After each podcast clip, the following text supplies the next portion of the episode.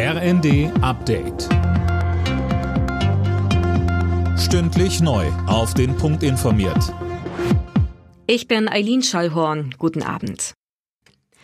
Auf die Gasumlage kommt wohl auch noch die Mehrwertsteuer. Die EU-Kommission hat klargestellt, Deutschland darf da keine Ausnahme machen. Die Bundesregierung hatte bei der EU angefragt, ob sie bei der Gasumlage auf die Mehrwertsteuer verzichten kann, um die Energiekosten nicht noch weiter in die Höhe zu treiben. Mit Blick auf die Umlage pocht SPD-Fraktionsvize Miersch auf weitere Entlastungen. Er sagte im ersten, es ist zentral, dass wir Anfang nächsten Jahres auf alle Fälle direkte Zahlungen auch haben, die die mhm. Menschen spüren. Über Steuervergünstigungen, die 23, 24 wirken, das ist zu spät.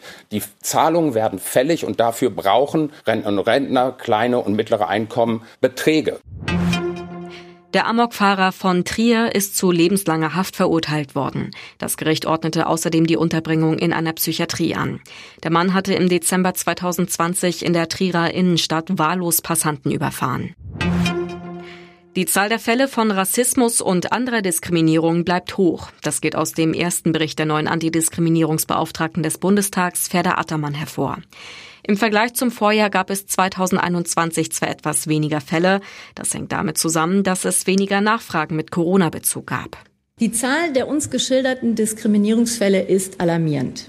Aber sie zeigt auch, dass es viele Menschen gibt, die sich mit Diskriminierung nicht abfinden wollen und rechtliche Beratung suchen. Und das, finde ich, ist ein sehr gutes Zeichen. Wo Geflügel draufsteht, darf auch nur Geflügel drin sein. Die Bezeichnung Geflügelsalami ist irreführend, wenn das Produkt auch Schweinespeck enthält. So das Urteil des Oberverwaltungsgerichts NRW. Der Beschluss ist unanfechtbar. Alle Nachrichten auf rnd.de